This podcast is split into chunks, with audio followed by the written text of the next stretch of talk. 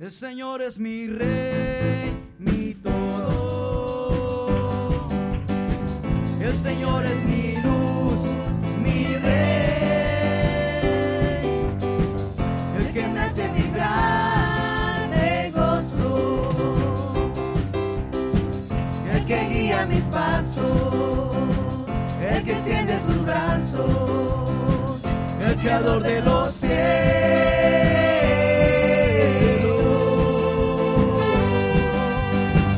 El Señor es mi Rey, mi todo. El Señor es mi luz, mi Rey, el que me hace vibrar de gozo, el que guía mis pasos, el que extiende sus brazos, el creador de los cielos.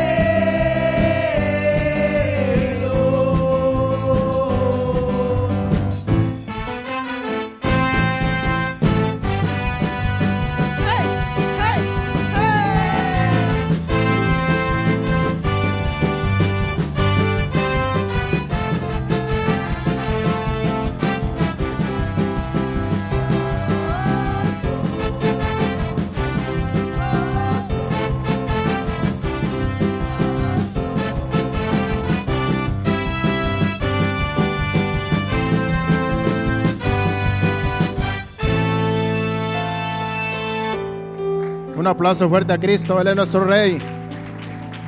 Gracias, Jesús. Y así, Señor, hemos venido, Señor, presentándote estas ofrendas, Padre. Lo que los hermanos hayan traído, Señor, te pedimos que las recibas y que tú sigas bendiciendo a tu pueblo. En el nombre de Jesús, recíbelas. Amén. Bienvenidos a todos, pueden tomar su lugar. Bienvenidas a las visitas, que sabemos que hay una visita por ahí. Les damos la bienvenida a esta iglesia remanente fiel aquí en Morita Spring. Así es que sean todos bienvenidos y especialmente las visitas, ¿verdad? Bueno. Amén.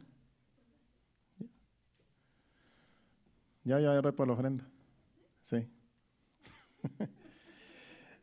Como nos falta Fabiola, ¿verdad?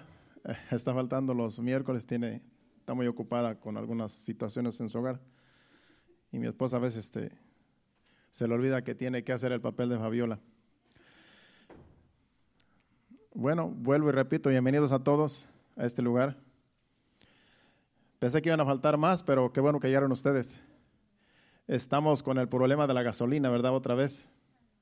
Miss Kim nos mandó un texto ayer, creo, sí, ayer, ¿verdad? Para dejarnos saber de que la gasolina iba a escasear.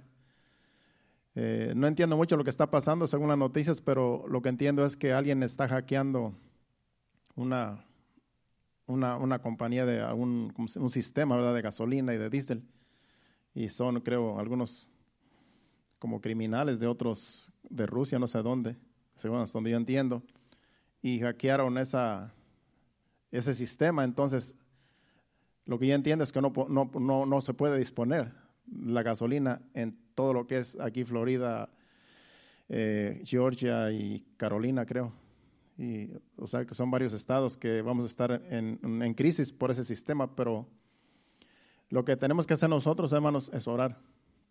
La iglesia, lo que tenemos que orar, porque la oración eficaz del justo puede mucho, dice la Biblia.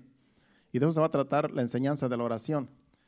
Así es que no se atemorice, no se paniquee, como muchos se ponen en pánico por estas cosas y se van a llenar todo lo que pueden llenar los contenedores de gasolina y al rato, pues, los que trabajamos a veces no tenemos para ir a nuestro trabajo, porque algunos van y llenan sus contenedores para tener ahí guardado para una escasez, para una emergencia, ¿verdad? Pero pues nos afecta a todos un caso de estos, pero qué bueno que se dieron cita. Vamos a ver de aquí al viernes a ver cómo sigue la situación, porque hay algunas gaseras que ya no tienen gasolina, otras tienen poco. Pero si usted tiene la oportunidad de echar gasolina, cuando hay una gasera y hay gasolina, pues mantenga su tanque lleno, porque es lo único que podemos sugerir, que tengamos siempre el tanque lleno de los carros para cualquier situación, pues ya tenemos gasolina ahí. Bueno, vamos a la palabra de Dios en esta noche. Vamos al tema de hoy, la oración, como dije. Dios va a tratar el tema, la oración. Y necesitamos afianzarnos más en la oración porque la oración es como el motor del evangelio. Es muy esencial la oración. Después de que venimos a Cristo, después de que nos arrepentimos, venimos al conocimiento de la verdad, aceptamos el sacrificio de Cristo. Reconocemos que Él es nuestro Salvador. Después de eso nos toca a nosotros hacer nuestra parte, porque Jesucristo ya pagó el precio. Ya lo dijo, consumado es. En la cruz del Calvario, allí pagó el precio por la salvación que ahora tenemos nosotros. Pero a nosotros nos toca hacer cosas que nos corresponde hacer. Como por ejemplo congregarnos. Eso nos corresponde a nosotros, congregarnos. Escuchar palabra de Dios, como en este caso, orar al Padre. Orar es hablar con Dios. Cuando nosotros nos convertimos, cuando no conocemos al Señor, cuando venimos a los pies de Cristo y no conocemos lo que es el Evangelio, pues somos como bebés y necesitamos que nos estén enseñando. Para eso estamos los maestros, para enseñar, los predicadores, los pastores, porque necesitamos ser enseñados. Y lo más esencial para una persona que se convierte a Cristo, recién convertida, es enseñarle a orar. Y no es difícil orar, porque orar es hablar con Dios. Orar es como tú estarle diciendo a una persona lo que tú sientes, lo que tú quieres decirle. Eso es orar. No vemos a Dios, porque a Dios no hay quien lo vea, pero esto es por fe. Que cuando tú estás solo en un lugar allí, a solas con Dios, como dice Jesucristo, que vas en tu aposento, cerrada la puerta, y ahí oras a tu Padre que está en lo secreto. Y tu Padre que está en lo secreto te recompensará en público, dice Jesucristo, hablando de la oración. Ahí en ese lugar donde tú escoges estar allí en intimidad con Dios, tú puedes decirle a Dios todo lo que tú quieras decirle, porque Dios conoce tu corazón, Dios conoce quién eres. Dios nos conocía desde antes de que nos formáramos en el vientre de nuestra madre. Desde el vientre ya nos conocía. A Jeremías le dice, desde que estabas en el vientre, desde ahí te conozco. Entonces Dios nos conoce a todos. Así es que cuando oramos a Dios, no tenemos que tener temor de que Dios nos vaya a castigar, porque si decimos algo que a Dios no le agrade, porque Dios nos conoce. Y claro, si sabemos que Dios es santo, usted no va a ir ahí, cuando usted escoge su momento para orar, no va a decirle ahí cosas vulgares a Dios, claro, porque usted sabe que Dios es santo. No le va a decir cosas obscenas. Dios es santo. Pero sí le va a decir lo que usted siente, lo que usted, sus temores, sus inquietudes, como usted está le diciendo a un amigo, mira, me está pasando esto. Me está pasando esto otro, tengo este problema, no sé qué hacer, no sé cómo hacerle, ¿qué me aconsejas tú? Es lo mismo, eso es hablar con Dios, eso es orar. Y Dios lo escucha y Dios pone todo a favor de uno cuando uno ora en esa forma a Dios, con fe de que Dios lo está escuchando a uno. Después Dios pone los medios para que todo te salga bien. Si tienes un problema, Dios usa algo a alguien para que todo lo que tú estás en ese problema que tienes, para que todo salga bien. Después dices, esto salió bien, esto en realidad fue Dios, porque oré a Dios, porque le pedí a Dios. Y Dios puso todo, puso las personas, puso todos los puntos en su lugar para que todo saliera bien en este asunto. Y ahí es donde uno debe ser agradecido con Dios, decirle, Señor, gracias, porque todo salió bien en este asunto. Ahora, si es de enfermedad, también estás enfermo, también la palabra de Dios dice que oremos por los enfermos. Orar a alguien, pedirle a alguien que ore por ti, o pedirle a Dios, Señor, sáname, en el nombre de Jesús. Pero también dice la Biblia que llamemos a los ancianos de la iglesia cuando alguien está enfermo. Entonces, cuando hay una situación así, se llama a las personas, a los pastores, a los líderes de la iglesia, y se ora por la persona. Como dice Santiago, capítulo 5, versículo 16, si lo pones en la pantalla. Estoy en la introducción, todavía no voy al a lo que es el mensaje, estoy en la introducción. Dice, confesad vuestras ofensas unos a otros y orad unos por otros para que seáis sanados. La oración eficaz del justo puede mucho. Dice que oremos, dice confesad vuestros pecados unos a otros. Al decir que confesad vuestros pecados unos a otros, está diciendo entre nosotros, entre los hermanos, entre la iglesia. No como la iglesia tradicional donde hay una persona y todo el mundo va a confesarle sus pecados a esa persona, al sacerdote. Es en la iglesia tradicional. En realidad, están usando ese versículo mal. Dice que nos confesemos los pecados unos a otros, entre nosotros, en la iglesia, lo que es la iglesia. No que tú vayas a una persona, que esa persona sepa todos los pecados de toda la gente, de todo el pueblo, de toda la iglesia, no. Eso no es lo que está diciendo.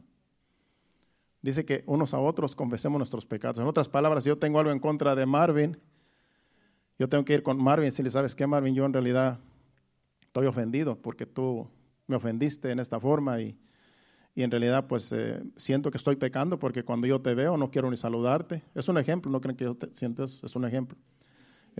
No quiero ni verte, en realidad estoy ofendido. Eso es confesar los pecados. Entonces Marvin va a decir, pues lo siento, yo no sabía, o a lo mejor lo que yo hice no pensé que fuera a ofenderle tanto, pues perdóname. Eso es de lo que está hablando ese versículo. Entonces, cuando ya Marvin y yo nos ponemos a dialogar de algún asunto que me estoy sintiendo mal, lo que pasa es que nos sinceramos. Entonces nos damos un abrazo, nos pedimos perdón el uno al otro, ¿no? Pues yo estoy mal, ¿no? Pues yo también estoy mal porque en realidad yo sentía esto y yo no debo sentir esto. Y eso es lo que dice que oremos unos por otros. Dice, la oración eficaz del justo puede mucho. ¿Quién es un justo? Aquel que obra en justicia, aquel que es un hijo de Dios, que es lavado con la sangre de Cristo. Ese es un justo. Entonces, cuando oramos unos por otros y nos confesamos los pecados unos a otros, las ofensas y todo lo que nos estemos haciendo daño unos con otros, podemos orar y esa oración que hacemos va a poder mucho porque es una oración eficaz, porque vivimos en justicia, caminamos en justicia. Eso es lo que está diciendo ese versículo. Y hay mucho que hablar sobre la oración. Yo sé que el tiempo no va a dar abasto, pero vamos a estar abarcando lo más que podamos. Vamos a hacer una oración para así entrar al tema.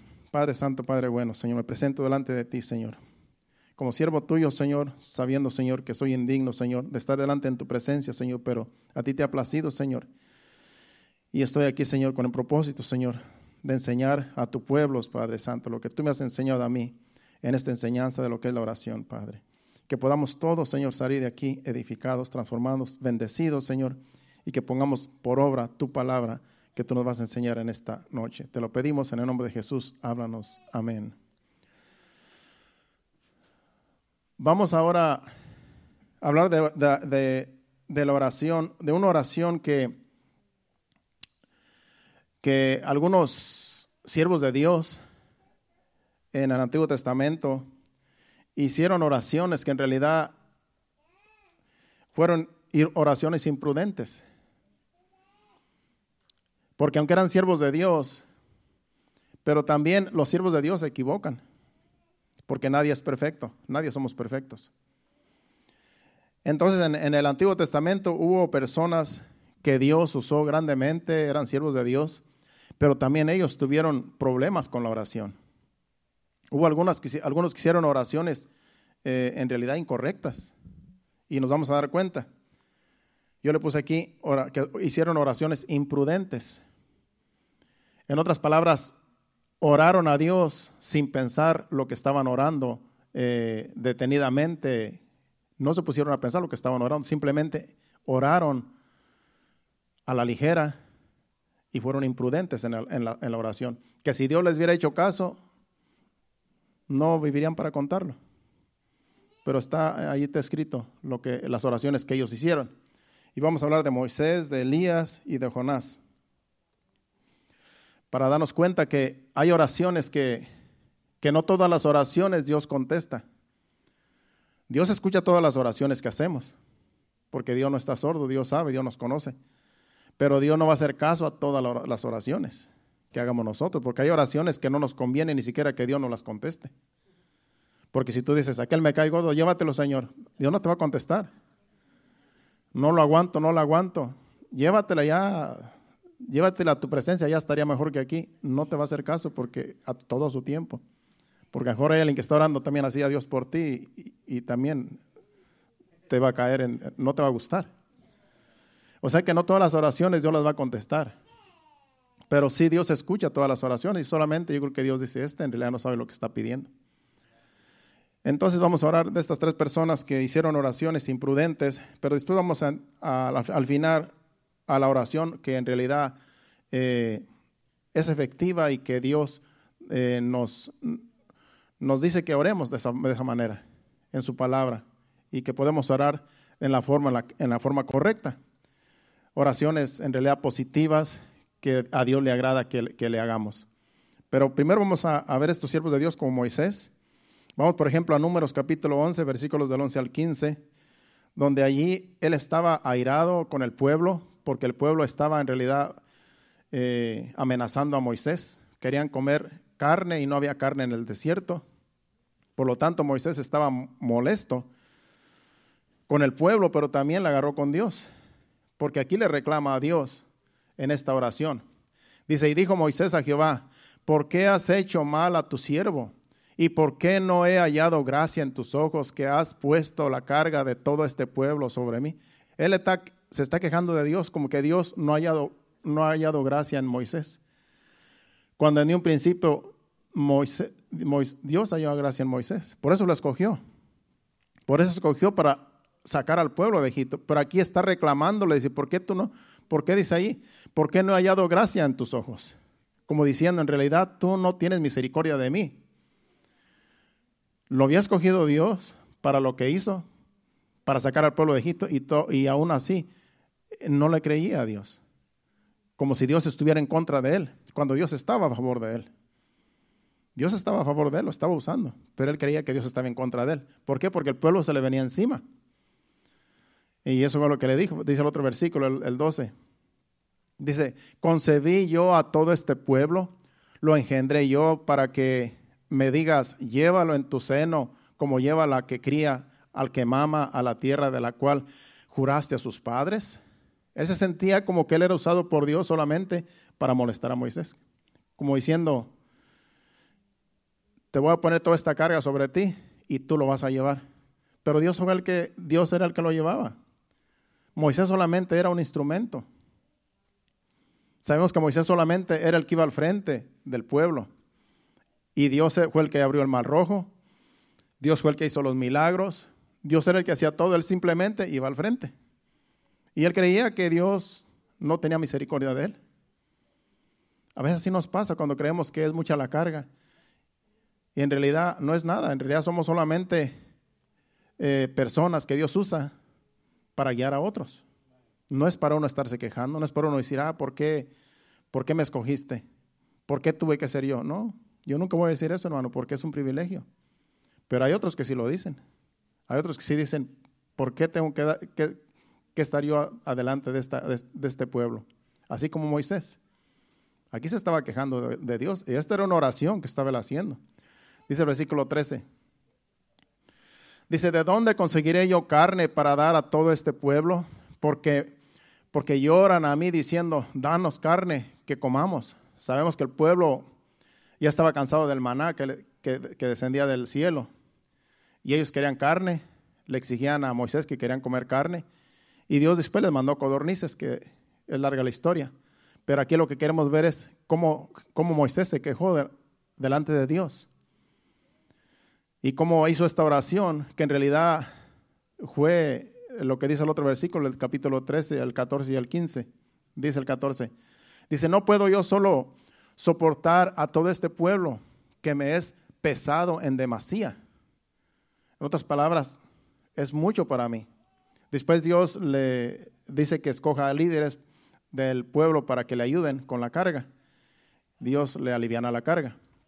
Pero el otro versículo dice, el 15, dice, y si así lo haces tú conmigo, yo te ruego que me des muerte si he hallado gracia en tus ojos y que yo no vea mi mal. Le estaba pidiendo que lo matara. Imagínense, era una oración que le estaba haciendo a Dios. Si es así la situación conmigo, dice, si todo este pueblo va a estar sobre mis espaldas, sobre mis hombros, mejor quítame la vida. Yo no quiero llevar esta carga. Le estaba pidiendo, mátame. Imagínense si Dios le hace caso a Moisés, hasta allí hubiera llegado Moisés, porque Dios tenía el poder de quitarle la vida. Él tiene el poder de quitar, él la da y él la quita. Por eso esas oraciones son imprudentes, hermano. Son oraciones que Dios no hace caso. ¿Por qué? Porque las personas están en opresión. Y le puede suceder a usted, me puede suceder a mí en ocasiones, que podemos hacer oraciones imprudentes, pero estos casos sucedieron para que nosotros no hagamos, por ejemplo para nosotros, para que no hagamos lo mismo, para que siempre oremos positivamente como Dios le agrada que oremos. En otras palabras, Señor, haz tu voluntad. Yo no puedo con esta situación, se me hace difícil, es mucho peso, es mucha carga, pero ayúdame, haz tu voluntad en mí. Siempre en las oraciones hay que pedirle a Dios que se haga su voluntad, porque a veces las cosas que pedimos no nos convienen. A Moisés no le convenía que Dios le quitara la vida. Todavía tenía que caminar mucho tiempo todavía. No iba a parar allí. Entonces Dios no había terminado con Moisés. Pero él quería ya, hasta aquí nomás. Hasta aquí quiero llegar. Ya no quiero seguir. Es demasiado. Y Dios no le hizo caso. Era una oración imprudente. Entonces de él aprendemos a no ser imprudentes en nuestras oraciones. Elías fue otro, Primera de Reyes, capítulo 19, versículo del 1 al 4.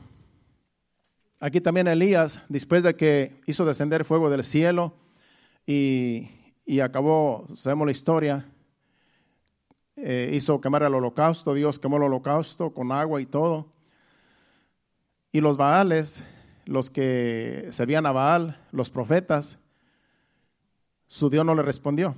Y dijo Elías, el Dios que responda con fuego, ese es el Dios verdadero. Y él les demostró que el Dios de Elías, Jehová de los ejércitos, era el único Dios, porque fue el único Dios que descendió del fuego del cielo y quemó con el holocausto y hasta el agua que habían puesto en unas tinajas, en una zanja alrededor del holocausto, del altar. Y dice que él degolló a 450 profetas de Baal. Solamente Elías, después de que les demostró que Jehová de los ejércitos era el único Dios, con el fuego que descendió, después de eso los mató a todos, él solo. O sea que tuvo la unción de matar a todos esos falsos profetas de Baal. Pero después una mujer lo hace correr, y aquí es donde vamos a ver la mujer del rey Acab, que en realidad era Jezabel, que era una bruja. Lo amenaza y él se va huyendo. Pudo quitarle la cabeza a 450 hombres y una mujer sola lo hizo correr, lo hizo huir, porque sintió temor. Y aquí vamos a ver la historia. Dice, Acab dio a Jezabel nueva de todo lo que Elías había hecho y de cómo había matado a espada a todos los profetas.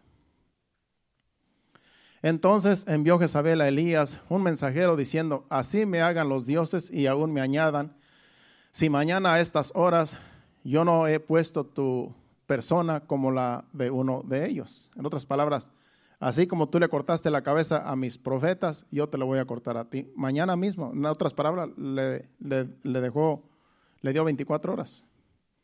De aquí a mañana tú no tienes cabeza. Y se atemorizó, se asustó. Dice el otro versículo. Viendo pues el peligro, se levantó y se fue para salvar su vida y vino a Beerseba, que está en Judá, y dejó allí a su criado. Llevaba un criado. Dice, y él se fue por el desierto un día de camino y vino y se sentó debajo de un enebro y descansando, y dice, y deseando morirse, dijo, basta ya, oh Jehová, quítame la vida, pues no soy yo mejor que mis padres. Vemos allí otro siervo de Dios, profeta, en realidad que uno de los mejores profetas que tuvo Dios en la tierra, que en realidad no vio muerte, fue levantado en un torbellino y está allá en el cielo, en un lugar especial, porque Elías no vio muerte. Tremendo profeta, pero le tiene miedo a una mujer. Una mujer lo amenaza y lo hace correr. Un día antes había degollado a 450 hombres y una mujer simplemente con unas palabras que de amenaza lo hizo huir, dice que duró un día caminando en el desierto y por allá debajo de un árbol, ahí se echó ahí como un perro ahí, dice que se fue debajo de un enebro, dice descansando y deseando morir, se dijo, basta ya, oh Jehová, quítame la vida, pues no soy yo mejor que mis padres. En otras palabras, esa oración que le estaba haciendo era una oración imprudente.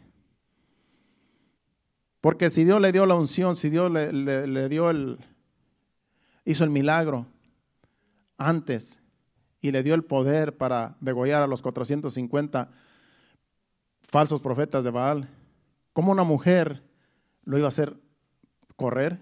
¿Acaso Dios se había alejado de él? ¿Acaso Dios solamente estaba con él cuando estaba ofreciendo el holocausto? ¿Y acaso Dios no estaba con él cuando esta mujer lo amenaza? Pero a veces las circunstancias de la vida nos hacen pensar que Dios no está con nosotros y a todos nos puede pasar. Porque luego Santiago también menciona a Elías, dice que Elías fue un hombre semejante a nosotros, con pasiones semejantes a nosotros, dice. Pero él hacía que no lloviera, decía no va a llover y no llovía, decía va a llover y llovía. O sea que era un hombre de fe, pero también tenía sus debilidades, así como nosotros, es lo que dice Santiago. Así como nosotros a veces también la fe mengua, y a veces que tenemos mucha fe, pero a veces que también mengua la fe, así también era Elías. Y aquí le pasó que hizo una oración imprudente, deseando que Dios le quitara la vida mejor. Bueno, si la mujer lo amenazó quitándole la vida, ¿para qué le dice a Dios que se la quite? Pues que pelee contra la mujer, ¿verdad? Ahora, como quien dice, hay que pelear, hay que morir peleando. Si tú quieres morir, si tú en realidad no quieres vivir, pues vete allá donde están matando cristianos, pues allá en el Medio Oriente, te pagamos el pasaje y allá predicas el evangelio, allá que te corten la cabeza si no quieres vivir. Yo digo, yo eso haría, si yo no quiero vivir, pues me voy allá a las Amazonas, donde hay mucho peligro, y allá me encuentro a un indígena y le abro el evangelio, y si me quita la vida, pues como quiera morí predicando el evangelio. Pero a veces queremos que Dios nos quite la vida para justificarnos. Para decir, no, pues Dios me mató. Y luego echarle la culpa a Dios, ¿para qué me mataste? Porque así somos, hermano. Primero pedimos las cosas y luego culpamos a la persona. Pues Dios no le hizo caso porque era una oración imprudente. Todavía tenía mucho camino que caminar. Sigue la historia, pero solamente hasta aquí quería llegar para ver que son personas que, siendo siervos de Dios, hicieron oraciones imprudentes donde Dios no les hizo caso en esas oraciones, que a veces a usted también le puede pasar y a mí también me puede pasar. Haciendo oraciones imprudentes de que en realidad no nos conviene que Dios nos conteste. Por último vamos a Jonás, capítulo 4, versículo del 1 al 3. Jonás, otro que también sabemos que Jonás iba huyendo de Dios, porque Dios le decía, ve y predica a Nínive, porque esa es una ciudad de gente mala, gente perversa, y Dios quería que predicara en Nínive, en toda una ciudad. Era una ciudad, dice que era de un día de camino, era una ciudad grande, pero era gente impía, era gente mala, y Jonás no quería nada con esa gente. Jonás lo que quería era que Dios acabara con toda la gente como acabó con Sodoma y Gomorra. Eso era lo que quería Jonás. No quería que viviera ninguno de ellos, porque decía, esa gente es mala, tenía fama de gente mala y que era gente perversa. Y Dios le dijo, yo quiero que les prediques. Quiero que vayas a predicar a Nínive. Y él no quiso. Se fue mejor por allá a España, por allá para Tarsis. Y por allá sucedió lo que sucedió. Después Dios lo trajo otra vez, de regreso, por medio de un pez que se lo tragó. Sabemos la historia. Pero aquí Jonás hizo una oración porque aquí ya estaba ya predicando. Después fue y predicó a Nínive, y después de que predicó, estaba esperando a ver si Dios acababa con la ciudad, y Dios no hizo nada. Dios no acabó con ellos, sino que antes los salvó por medio del evangelio, de la palabra que les predicó. Cuando Él les dijo, y fue por toda la ciudad, por una calle principal, diciendo, Jehová va a acabar con ustedes, va va a traer juicio a esta nación porque es gente mala y perversa y Jehová va a traer juicio. Él fue proclamando que Dios iba a traer juicio a la ciudad y el rey escuchó y el rey dijo, pónganse todos en ayuno, animales también, niños, todo el mundo pónganse en ayuno, dice, quizá Dios, Jehová de los ejércitos, tenga misericordia de nosotros y nos perdone la vida. Se arrepintió el rey con toda la ciudad. Todo el mundo ayunó y todo el mundo se arrepintió. Y Jonás quería que acabara con ellos. Y se enojó. Se enojó Jonás y aquí hace una oración porque en realidad está a las afueras de la ciudad y Dios ora a Dios. Vamos a ver la oración de Jonás. Dice, pero Jonás se apesadumbró en extremo y se enojó. Y oró a Jehová y dijo, ahora, oh Jehová, ¿no es esto lo que yo decía estando aún en mi tierra? Por eso me apresuré a huir a Tarsis, porque sabía yo que tú eres Dios clemente y piadoso, tardo en enojarte y de grande misericordia, y que te arrepientes del mal.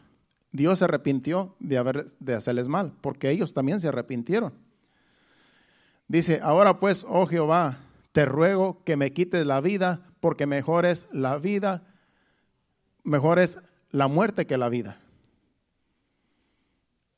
Dice, bueno, ya que no acabaste con esta ciudad mala y perversa, pues quítame la vida a mí. Imagínense, qué oración tan imprudente hizo Jonás. Si Dios le perdonó la vida a miles que vivían en esa ciudad, ¿cómo le iba a quitar la vida a Jonás, que fue el que predicó, el que les perdonó? Por él fue el que les perdonó la vida, porque escucharon la palabra de Dios. Fue una oración imprudente que Dios no le hizo caso. Y sigue la historia, que es una historia graciosa. Pero solamente estamos viendo oraciones imprudentes que algunos, en este caso profetas, Moisés, Elías, ahora Jonás, que hicieron estas oraciones imprudentes porque en realidad a veces las emociones y los sentimientos nos envuelven en las situaciones que estamos viviendo y nos traicionan. Acuérdense que el peor enemigo que tenemos somos nosotros mismos. A veces las situaciones que nos rodean, los problemas, nos hacen poner una situación tan agobiante que creemos que ya el mundo se nos vino encima por cualquier situación. Y podemos hacer oraciones así, imprudentes. Pero Dios no hace caso de esas oraciones. A cualquiera nos puede pasar, y a algunos de ustedes les ha pasado, que a lo mejor hacen oraciones imprudentes o han hecho oraciones imprudentes, pero Dios no les ha hecho caso, porque en realidad no nos conviene. No conviene la oración que a veces nosotros hacemos así como con opresión, cuando las cosas están bien difíciles, que no hallamos la puerta, no hallamos por dónde la salida y creemos que la mejor salida es quítame la vida, como decían estos profetas, mejor quítame la vida. A veces hay situaciones en la familia que creemos que no hay salida, creemos que no hay solución y hay personas que prefieren mejor, por eso algunos mejor se suicidan. Y hay algunos cristianos que conocen de la palabra y se han suicidado solamente porque la opresión es demasiado y no aguantan la opresión. Pero es que no confían en Dios. Es que no dejan las cosas a las manos de Dios. Simplemente uno tiene que dejarse llevar, no se tiene que dejar llevar por las emociones y los sentimientos que están en la carne. Lo que tenemos que hacer, Señor, te entrego mis cargas. Dice Jesucristo, venid a mí todos los que están trabajados y cargados, yo los haré descansar. Tan fácil que es decirle, Señor, yo no puedo con esto, tú lleva mi carga. Te entrego mi carga, te entrego este sufrimiento. Y ya, el Señor se encarga de todo lo demás. Pero a veces creemos que nosotros, que no hay salida y que la única salida es morir. Como en estos casos. Pues Dios no hizo caso de estas oraciones. De tal manera que siguieron todavía viviendo. No terminó su vida allí porque Dios no les quitó la vida como ellos querían que les quitara la vida. Oraciones imprudentes, hermano, que no nos conviene hacer. Como estos ejemplos. Esos ejemplos están ahí para que nosotros no hagamos lo mismo. No nos conviene hacer esas oraciones con Dios.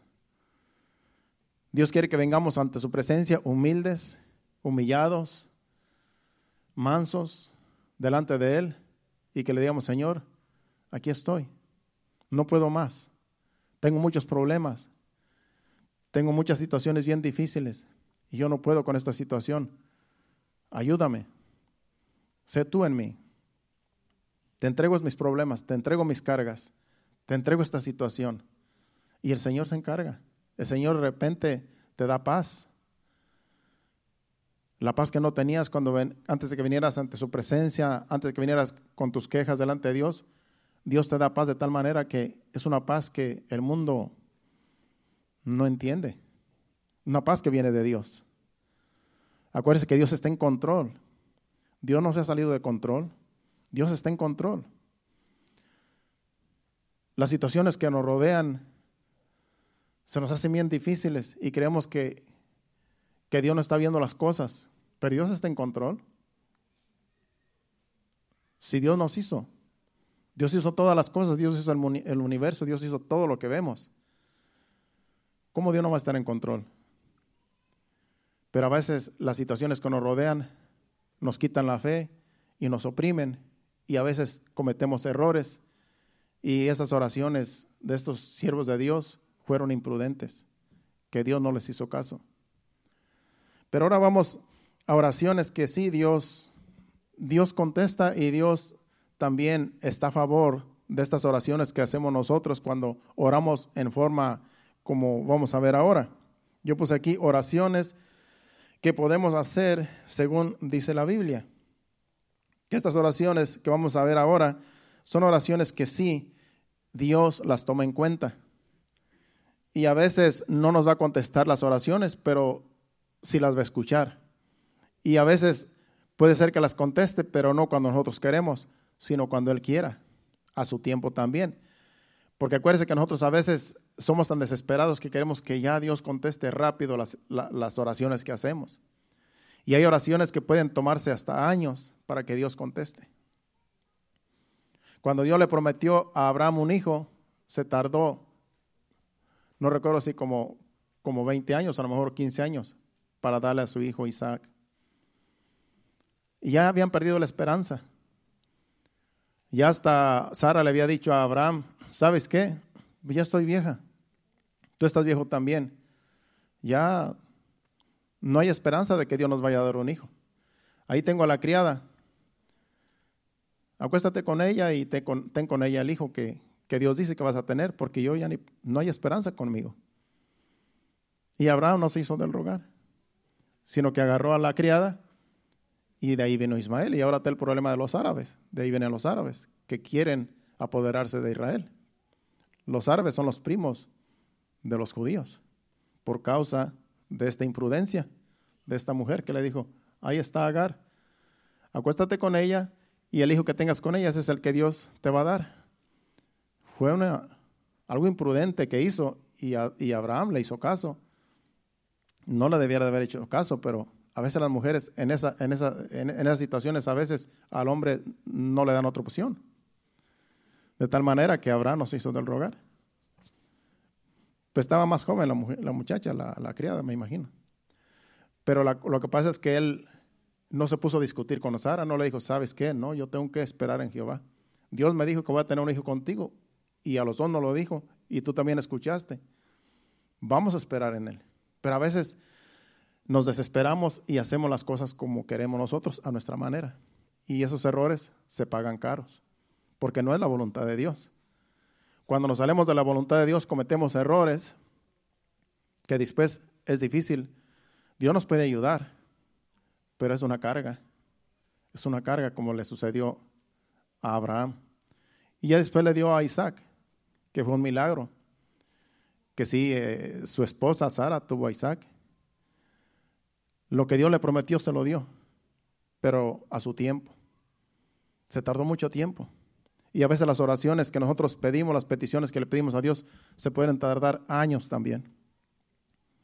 Pero cuando Dios te dice que de Él te va a dar algo, que Él te va a suplir lo que tú estás pidiendo en oración, tenlo por seguro que tarde o temprano Dios lo va a hacer. Solamente lo que nos toca es esperar, pero a veces somos impacientes y cometemos errores. Así es que vamos a ver ahora oraciones que sí Dios se agrada de estas oraciones. Vamos a Juan capítulo 15, versículo 7, el Evangelio según San Juan.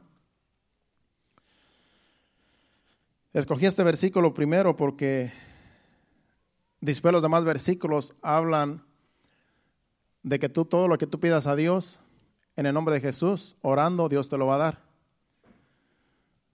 Pero este versículo yo lo escogí para empezar porque aquí dice que todo lo que tú pidas, si estás con Cristo, si estás con Él, si estás en su voluntad, Dios te va a dar te va a conceder lo que tú le estás pidiendo. Pero este versículo dice que el que hace su voluntad, el que está con Él. Vamos a leerlo para entenderlo mejor. Juan capítulo 15, versículo 7. Dice, si permanecéis en mí y mis palabras permanecen en vosotros, pedid todo lo que queréis y os será hecho. Tenemos que entender que dice aquí que si permanecéis en mí y mis palabras permanecen en vosotros, que todo lo que pidas, dice, pedid todo lo que queréis y os será hecho. Al decir que el que permanece en él y sus palabras permanecen en uno, lo que está diciendo es que lo que tú vas a pedir va a ser conforme a la voluntad de Dios. Van a ser cosas que a Dios le agrada que tú pidas. Por eso dice que todo lo que tú pidas se te va a conceder. Va a ser hecho. Porque tú estás pidiendo conforme a la voluntad de Dios. Porque tú estás con Cristo y Cristo está contigo y tú vives la palabra. Entonces tú no te vas a equivocar cuando tú pidas algo, porque tú estás en la voluntad de Dios. En cambio, si eres carnal, si te dejas llevar por la carne, vas a pedir cosas que no te convienen. Entonces no estás en su palabra, su palabra no está en ti, de tal manera que no te va a contestar lo que tú pidas, porque no es la voluntad de Dios. Por eso aquí dice, si permanecéis en mí y mis palabras permanecen en vosotros, pedid todo lo que queréis y os será hecho. Tú no vas a pedir algo que no te conviene, porque estás en la voluntad de Dios. Solo lo que te conviene, lo que Dios quiere, eso es lo que vas a pedir y lo vas a recibir. Y no vamos a entrar en detalles porque en realidad cuando estás en la voluntad de Dios vas a pedir cosas que agradan a Dios, no que agradan a la carne. Vamos ahora a Primera de Reyes, capítulo 3, versículos 5 y 9.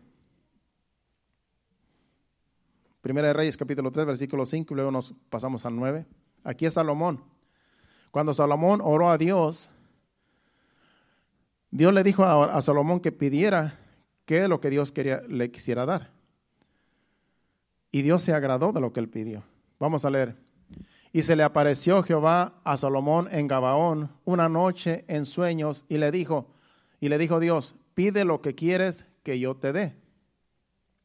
Acuérdese que Salomón era el hijo de David, el rey Salomón.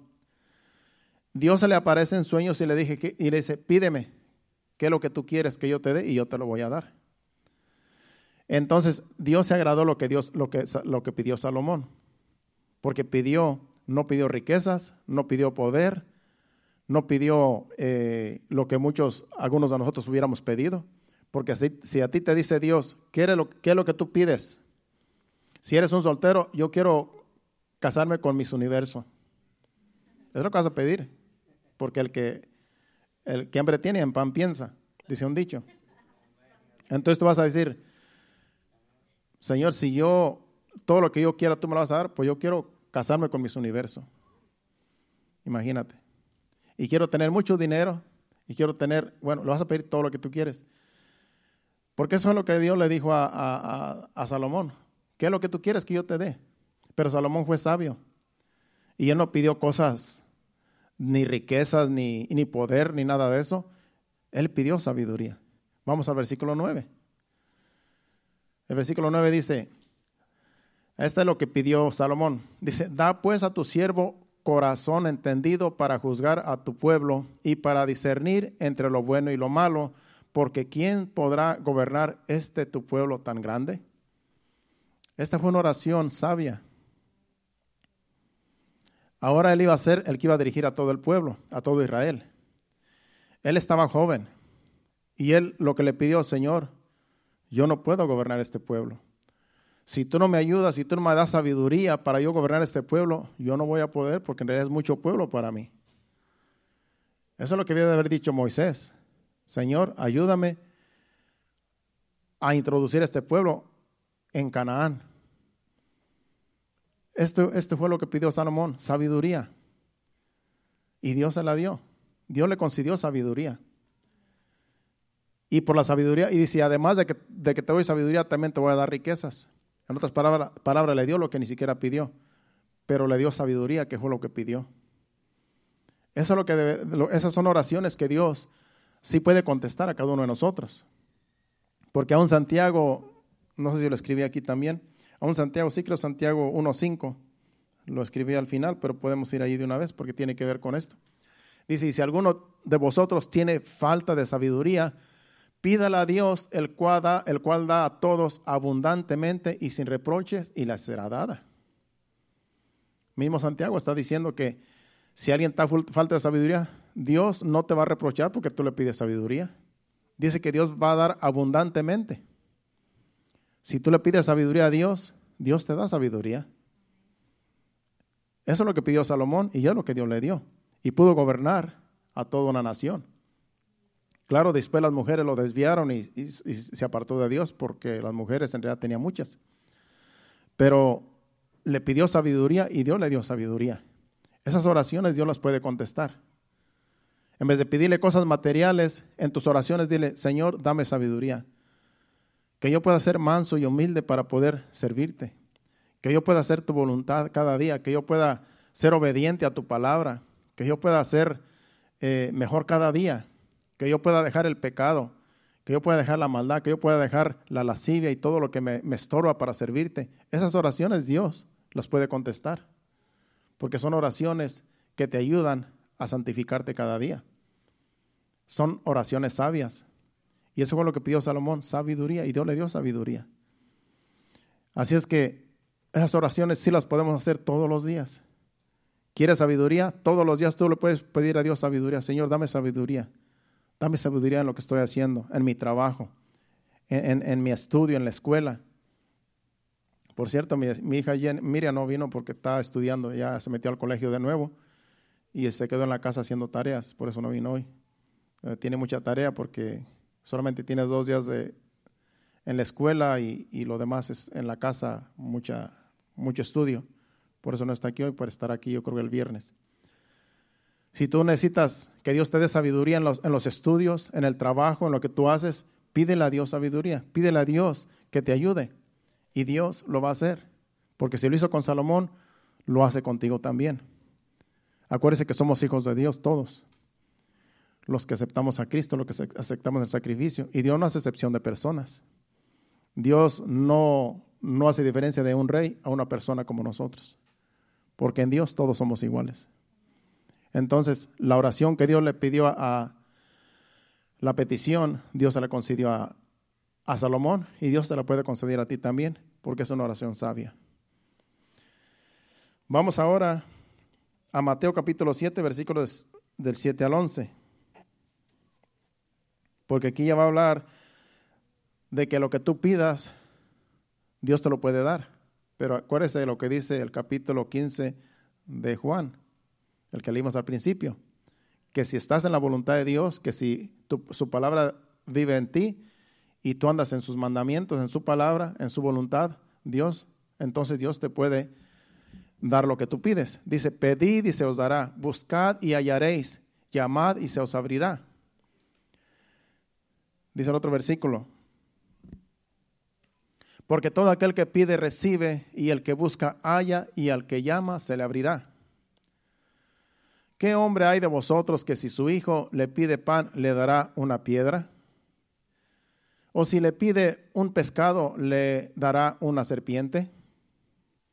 Pues si vosotros siendo malos sabéis dar buenas dádivas a vuestros hijos, cuanto más vuestro Padre que está en los cielos dará buenas cosas a los que le pidan. Si nosotros que somos malos a nuestros hijos les damos cosas buenas, como Dios, que nuestro Padre Celestial, no nos va a dar cosas buenas también a nosotros. Pero como dice el versículo de Juan, capítulo 15, versículo 7, si vivimos la palabra, si caminamos conforme a la voluntad de Dios. Dice, si permanecéis en mí y mis palabras permanecen en vosotros. Entonces sí podemos pedir. Entonces sí podemos pedir todo lo que queramos.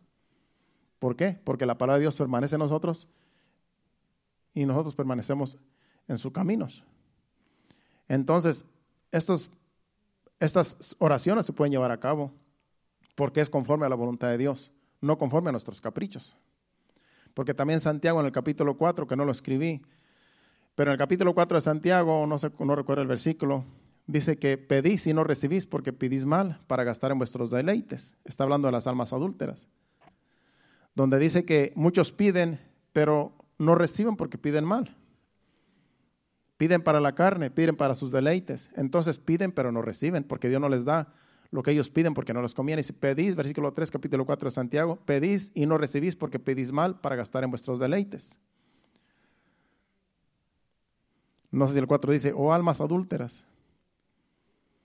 Oh almas adúlteras, ¿no sabéis que la amistad del mundo es enemistad contra Dios? Cualquiera pues que quiera hacerse amigo del mundo se constituye enemigo de Dios. Ese capítulo es de puras reprensiones. Pero tiene que ver con lo que acabo de decir acá en Mateo. De que hay personas que piden mal para gastar en sus deleites, como dice el versículo 3. Pedís y no recibís porque pedís mal para gastar en vuestros deleites. Si tú andas en la carne, si estás en la carne, si estás pensando en todo lo terrenal, en lo material, pues lo más seguro es que vas a pedir para tus deleites, para tu propia carne, y a Dios no se agrada de eso. Pero si andas conforme a la voluntad de Dios, si tú vives la palabra y caminas conforme a la voluntad de Dios, entonces lo que tú pidas se te va a conceder. Como dice Mateo, vamos otra vez. Vamos ahora a Lucas capítulo 11, versículos 9 y 10, que es semejante a Mateo capítulo 7.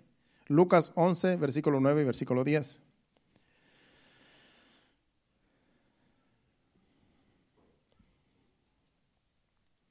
El 9 dice, y yo os digo, pedid y se os dará, buscad y hallaréis, llamad y se os abrirá. Es semejante a lo que dijo en Mateo. Porque todo aquel que pide recibe, y el que busca halla, y al que llama se le abrirá. Es lo mismo, es en realidad lo mismo que dice en Mateo. Ahora vamos a Juan capítulo 14, versículos del 12 al 14. El Evangelio según San Juan otra vez. Capítulo 14, versículos del 12 al 14. Dice, de cierto os digo, el que en mí cree, las obras que yo hago, él las hará también. Y aún mayores hará, porque yo voy al Padre. Dice, todo lo que pidieres al Padre en mi nombre, lo haré, para que el Padre sea glorificado en el Hijo. Si algo pidieres en mi nombre, yo lo haré. Dice allí, si algo pidieres en mi nombre, yo lo haré. Pero acuérdese, si estás en la voluntad de Dios. Porque cuando estamos en la voluntad de Dios, como dije al principio, las cosas van a fluir conforme a la voluntad de Dios. Porque caminas en el Espíritu, porque caminas agradando a Dios. Entonces tú vas a pedir lo que tú pidas porque agrada a Dios lo que tú estás pidiendo. Porque andas en la voluntad de Dios, caminas en santidad, caminas conforme Dios dice que caminemos en su palabra. Sirviéndole, agradándole en todo tiempo. Vamos ahora al capítulo 16 de Juan y versículos 23 y 24. Capítulo 16 de Juan, versículos 23 y 24. Dice, en aquel día no me preguntaréis nada, de cierto os digo, que todo cuanto pidiereis al Padre en mi nombre os lo dará. Hasta ahora nada habéis pedido en mi nombre, pedid y recibiréis, para que vuestro gozo sea cumplido. Ahí le estaba diciendo a sus discípulos, va a haber un día donde ustedes van a pedirle al Padre en mi nombre, y lo que ustedes pidan, mi Padre se los va a dar. Esta fue la confianza que el Señor Jesús le dijo a sus discípulos, para que cuando Él ya no estuviera con ellos, pudieran orar a Dios, al Padre, en el nombre de Jesús. Y esa es la oración que siempre nosotros debemos de hacer. La oración que a Dios le agrada es que en el nombre de Jesús pidamos todas las cosas, todo lo que queramos en el nombre de Jesús. No en el nombre de María, no en el nombre de Pedro, no en el nombre de Juan, en el nombre de Jesús, porque él fue el que pagó el precio en la cruz. Él fue el que murió, él fue el que derramó su sangre. Entonces no es la Virgen María que lo trajo al mundo, ella solamente fue un instrumento que Dios usó para que viniera Jesucristo. Pero el que pagó el precio, al que crucificaron, al que martirizaron, fue Jesucristo. Entonces él es el mediador. Él es el que va, para nosotros llegar al Padre, tenemos que mencionar a Jesucristo. Todas las oraciones que nosotros hagamos tienen que ir en el nombre de Jesús. Todo lo que tú le pidas al Padre, en el nombre de Jesús. Padre, yo necesito una esposa, en el nombre de Jesús tráemela. Claro, tienes que estar soltero y sin compromiso. Tiene que estar en orden. Señor, yo quiero un trabajo. Necesito un trabajo. Dios sabe que lo necesitas y Dios te lo va a dar. Y todo lo que tú pidas en el nombre de Jesús, todas las oraciones tienen que ser en el nombre de Jesús. Todas las oraciones. Menciona a Jesús como mediador. Padre, en el nombre de Jesús yo te pido esto. En el nombre de Jesús yo te pido esto otro. En el nombre de Jesús yo te ruego por esto, por aquello. Siempre hay que mencionar a Jesús porque Él es el mediador. Por Él es que llegamos al Padre en las oraciones. Nuestras oraciones pueden ser contestadas mencionando a Jesús. Directamente no podemos llegar porque Jesucristo es el que nos lleva al Padre. En las oraciones, en todo lo que hagamos. Para finalizar, vamos ahora a Primera de Juan, capítulo 5, versículos 14 y 15. Primera de Juan, en la epístola, ya como que ya va a ser hora de irnos y aquí vamos a terminar en este versículo. Tiene que ver con la oración, dice el apóstol Juan, que escribió esta epístola también. En el versículo 14, el capítulo 5, dice, y esta es la confianza que tenemos en Él, hablando de Jesucristo, que si pedimos alguna cosa conforme a su voluntad, Él nos oye. Acuérdese que está diciendo que si pedimos una cosa conforme a su voluntad, Él nos oye. Por eso todo lo que pidamos en el nombre de Jesús tiene que ser conforme a su voluntad. Como digo, hay oraciones que Él no las va a contestar porque no es la voluntad de Él contestarlas. Y pueden ser oraciones que sí tienen que ver con la salvación, con una sanidad, pero a veces Dios no las va a contestar porque no está en su voluntad contestarlas. Y tú podrás decir, pero ¿por qué no? Si para Dios no hay nada imposible, porque Él no quiere contestarlas. Cuando mi hermana estaba enferma, hace como un año, ella estaba bien enferma. En este tiempo ella estaba muy enferma, allá en México, y estaba llorando por ella. Yo oraba por ella casi todos los días. Señor, ten misericordia de mi hermana, porque ella era cristiana. Ella fue la primera cristiana en la casa, en mi familia. Yo digo que por las oraciones de ella, a lo mejor yo vine a los pies de Cristo después de ella, porque ella, desde que se casó, de recién casada, ella aceptó a Jesucristo y le sirvió hasta su partida. Y ella iba a cumplir ya, ella tenía 49 años. Y mis oraciones eran de que el Señor la sanara. Señor, sana a mi hermana, ella es tu sierva, ten misericordia de ella. Pero dice, Señor, si es tu voluntad. Siempre mis oraciones eran, Señor, si es tu voluntad, sánala. Pero no fue su voluntad sanarla. Y creo que en julio del año pasado falleció. Y no pudimos hacer nada. ¿Qué iba a hacer yo? Reclamarle a Dios, Señor, ¿por qué no la sanaste? Porque no fue su voluntad. Para Dios no hay nada imposible. Pudo haber sanado. Ha sanado a mucha gente el Señor por medio de las oraciones. Pero Él no quiso sanar a mi hermana. Y allá está en un lugar mejor. Tan siquiera ella nos dejó un mensaje a toda la familia de que buscaran a Dios, buscaran a Cristo. Él es el único camino, es la única verdad.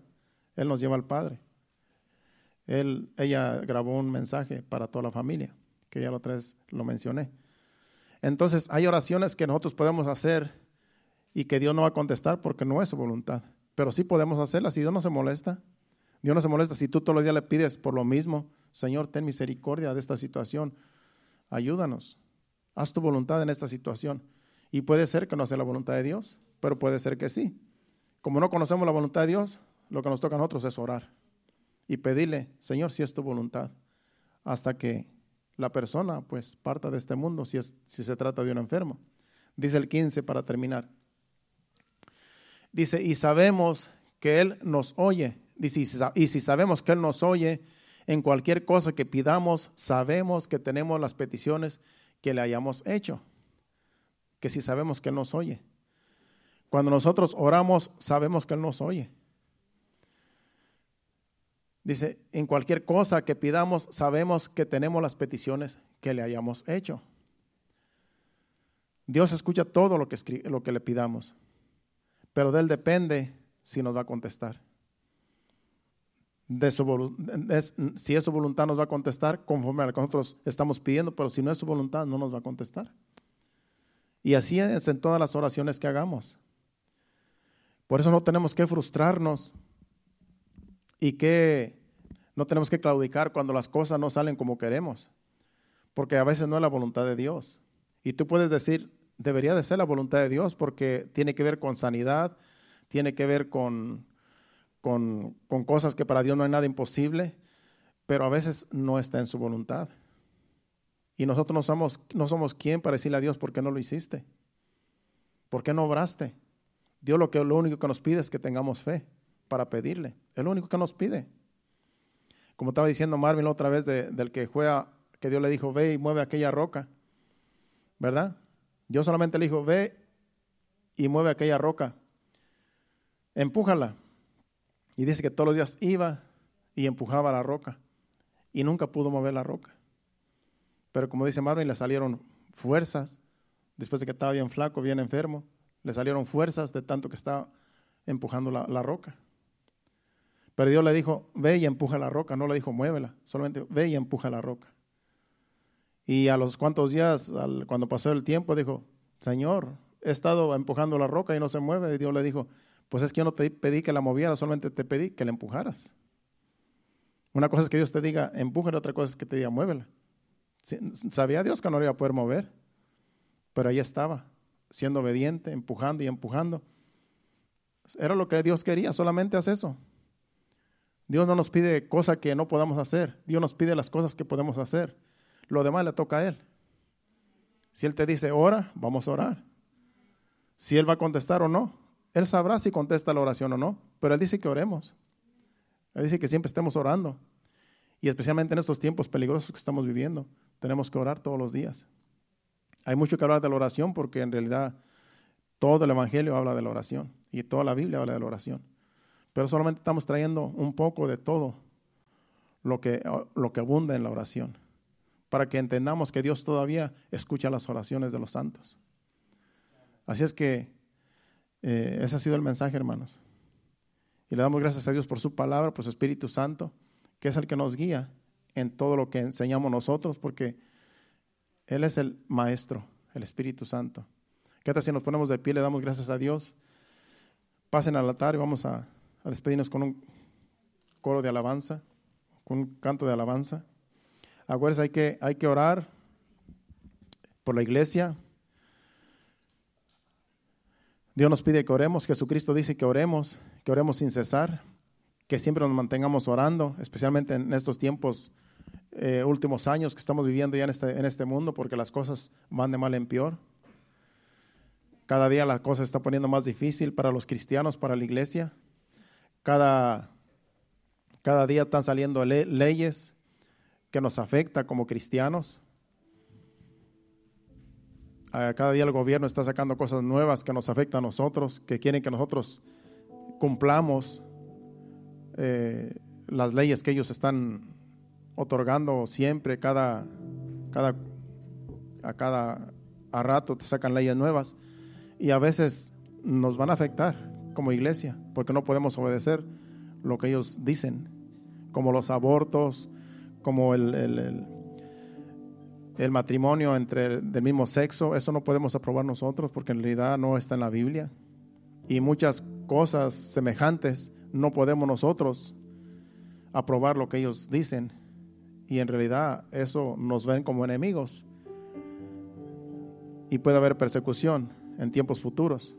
Pero tengamos confianza en Dios, que si Dios dijo que esos tiempos iban a venir y nos tocó a nosotros vivirlos, Dios nos va a ayudar. mantengámonos en oración y especialmente en estos tiempos difíciles que nos ha tocado vivir. La oración eficaz del justo puede mucho, hermano. Mantengámonos en oración los unos por los otros y por todo el país, por las manifestaciones. Yo sé que en Colombia también hubo unas manifestaciones que en la semana pasada difíciles. Los gobiernos, el pueblo están por todos lados, hermano. Esto no es fácil en esos países. Hay que orar por estas situaciones, porque Dios nos manda a orar. Adoremos a Dios con este canto y nos despedimos. Y acuérdese, ore siempre, en todo momento, todo el tiempo que usted tenga oportunidad, ore. Aún en su trabajo, allí calladamente, ore a Dios. Donde quiera que andemos, en nuestro hogar, oremos a Dios. Dediquémosle este canto al Señor para despedirnos en breve. En el trono de mi corazón, Señor, tú reinas hoy. En el trono de mi corazón, Señor, tú reinas hoy. No importa lo que pase a mi alrededor, Señor, tú reinas hoy. No importa lo que pase a mi alrededor, Señor, tú reinas hoy. En el trono de mi corazón, Señor, tú reinas hoy. En el trono de mi corazón, Señor, tú reinas hoy. No importa lo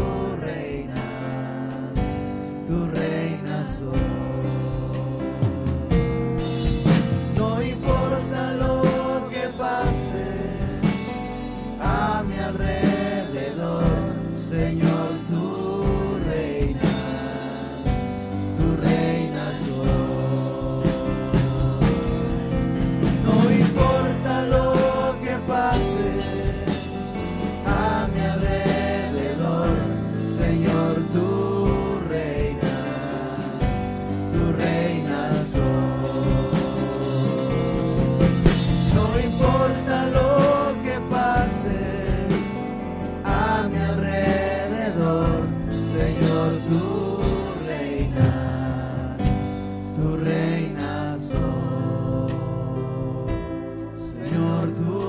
Señor, tú reinas hoy. Señor,